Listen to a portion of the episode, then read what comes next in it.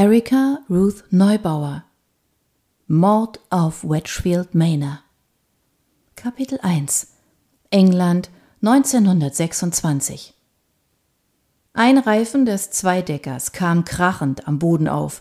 Die Flügel kippten gefährlich, bis auch der zweite Reifen Bodenkontakt bekam. Das kleine Flugzeug sich aufrichtete und über die weiche Erdpiste sauste, bis es recht unsauber zum Stehen kam. Der Motor brüllte, der Propeller war nur ein verschwommener Fleck vor meinen Augen. Mein Herzschlag beruhigte sich.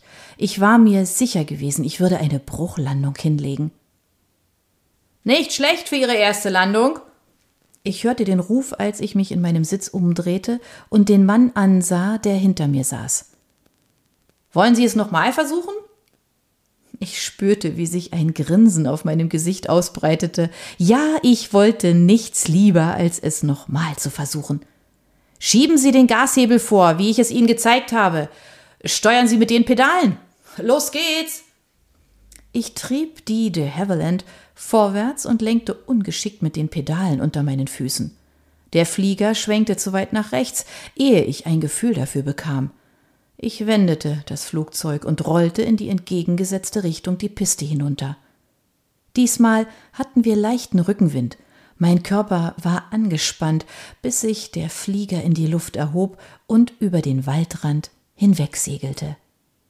Selbst jetzt war es schwer, richtig zu entspannen, obwohl ich wusste, dass der Fluglehrer an seinem Sitzplatz die identischen Steuerelemente besaß und übernehmen würde, wenn wir in ernste Schwierigkeiten gerieten. Es fühlte sich an, als könnte uns der Hauch eines Engels entweder nach oben oder unten dringen, und die vereinzelt dahinjagenden Wolken unter uns würden unseren Fall nicht bremsen. Doch während ich über der englischen Landschaft aufstieg, sanfte grüne Hügel, gesprenkelt mit grasenden Schafen, spürte ich, dass alle Sorgen von mir abfielen. Mein Herz war bis zum Zerbersten mit einem Freiheitsgefühl erfüllt. Freier Himmel und endlose Möglichkeiten.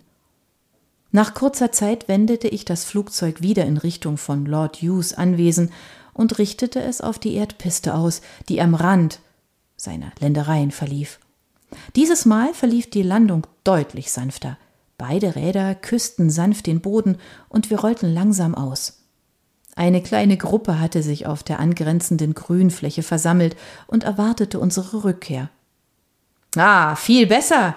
Das war beinahe perfekt. Group Captain Christopher Hammond schob seine Fliegerbrille nach oben als der Motor ausging und entblößte damit seine funkelnden braunen Augen.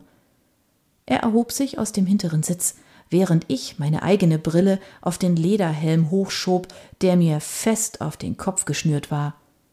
Ich konnte nichts für das Lächeln, das sich weigerte, aus meinem Gesicht zu weichen, bis ich den Gesichtsausdruck meiner Tante Millie sah.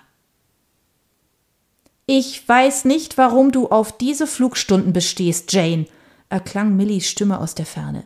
Sie weigerte sich schlichtweg, auch nur in die Nähe des leuchtend gelben Zweideckers zu kommen, als könnte sie das Flugzeug dann schnappen und in die Lüfte tragen. Das ist unglaublich gefährlich, und wenn du abstürzt und stirbst, wie soll ich das dann deinem Vater erklären? Ich hätte beinahe gefragt, ob diese Erklärung tatsächlich der schlimmste Teil meines Todes durch Flugzeugabsturz wäre, doch ich biss mir auf die Zunge.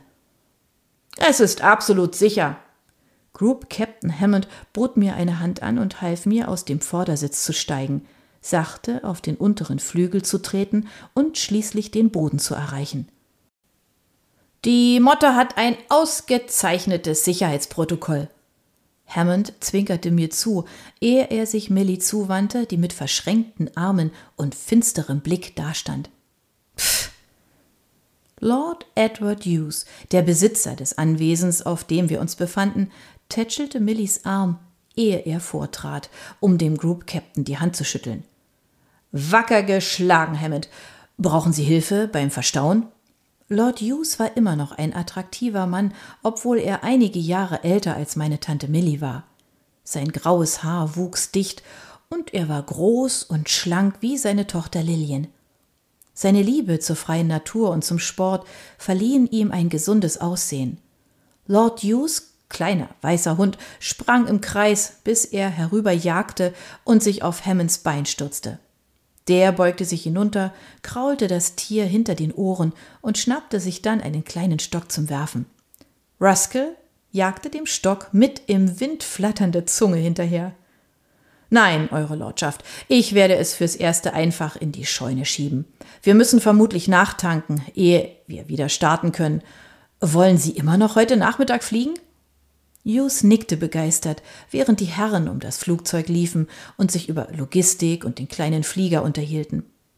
Lord Hughes und der Group Captain kannten sich schon lange, und Hughes hatte den erfahrenen Fluglehrer mit einer Art Handel auf sein Anwesen eingeladen. Hammett würde einen verlängerten Urlaub auf dem Land bekommen und Hughes würde ihn für Flugstunden bezahlen. Ich setzte den Lederhelm ab und schüttelte meinen goldbraunen Bob aus. Es war beinahe enttäuschend, wieder auf festem Boden zu stehen. Ich wandte mich von den Männern ab und begegnete Millis fortwährendem Funkeln mit einem Lächeln.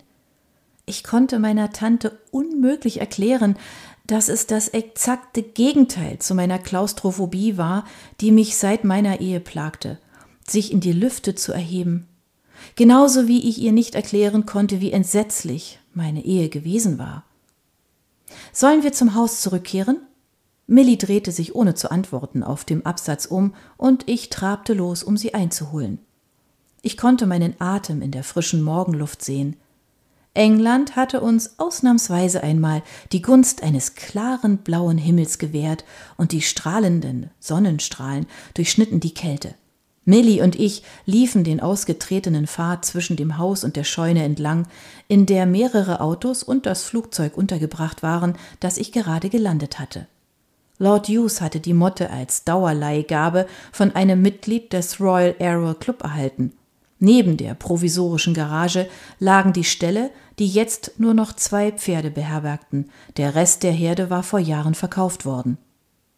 Wir näherten uns dem Herrenhaus, ein großer grauer Steinbau, dessen Eingang ein Portikus mit weißen Marmorsäulen zierte.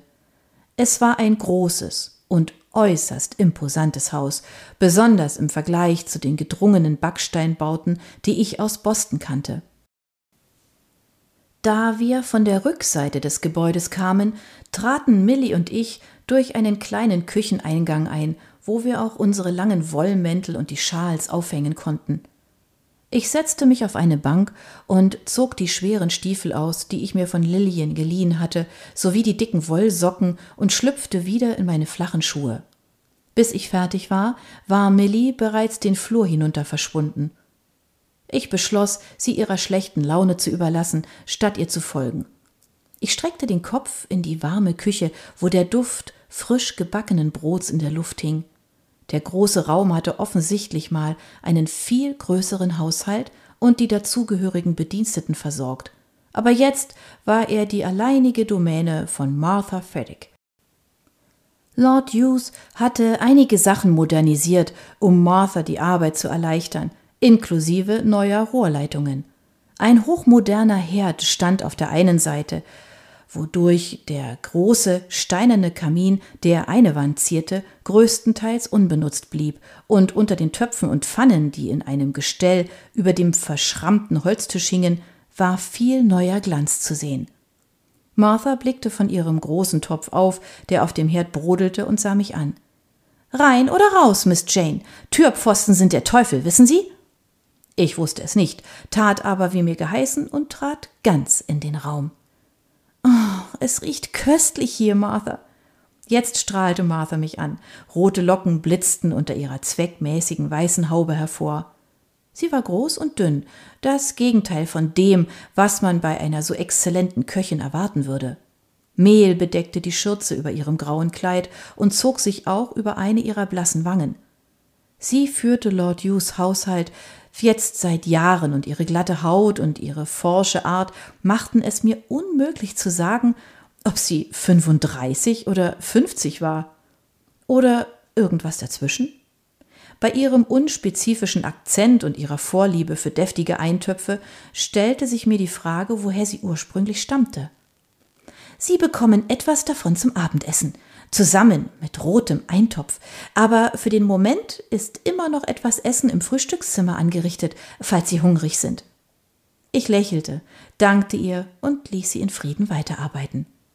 Seit unseren Eskapaden in Ägypten, einschließlich Millis Nahtoderfahrung, hatte meine Tante beschlossen, dass sie in England Zeit mit ihrer Tochter Lillian verbringen wollte, statt wie ursprünglich geplant nach Amerika heimzukehren. Ich war recht zufrieden mit dieser Planänderung, da ich gern meine neu entdeckte Cousine besser kennenlernen wollte, und so hatten wir uns auf Lord Hughes Anwesen im ländlichen Essex wiedergefunden. Es war ein ruhiges Leben, es sei denn, man interessierte sich für Golf. Lord Hughes hatte auf dem weitläufigen Außengelände einen umfangreichen Kurs angelegt, auf dem Lillian trainieren konnte, und die junge Frau verbrachte den Großteil ihrer Zeit eben damit. Lillians Sportbegeisterung kannte keine Grenzen, und wenn das Wetter schlecht war, brauchte sie eine andere Möglichkeit, um ihre Schläger zu benutzen, daher das Putting Green im ehemaligen Ballsaal.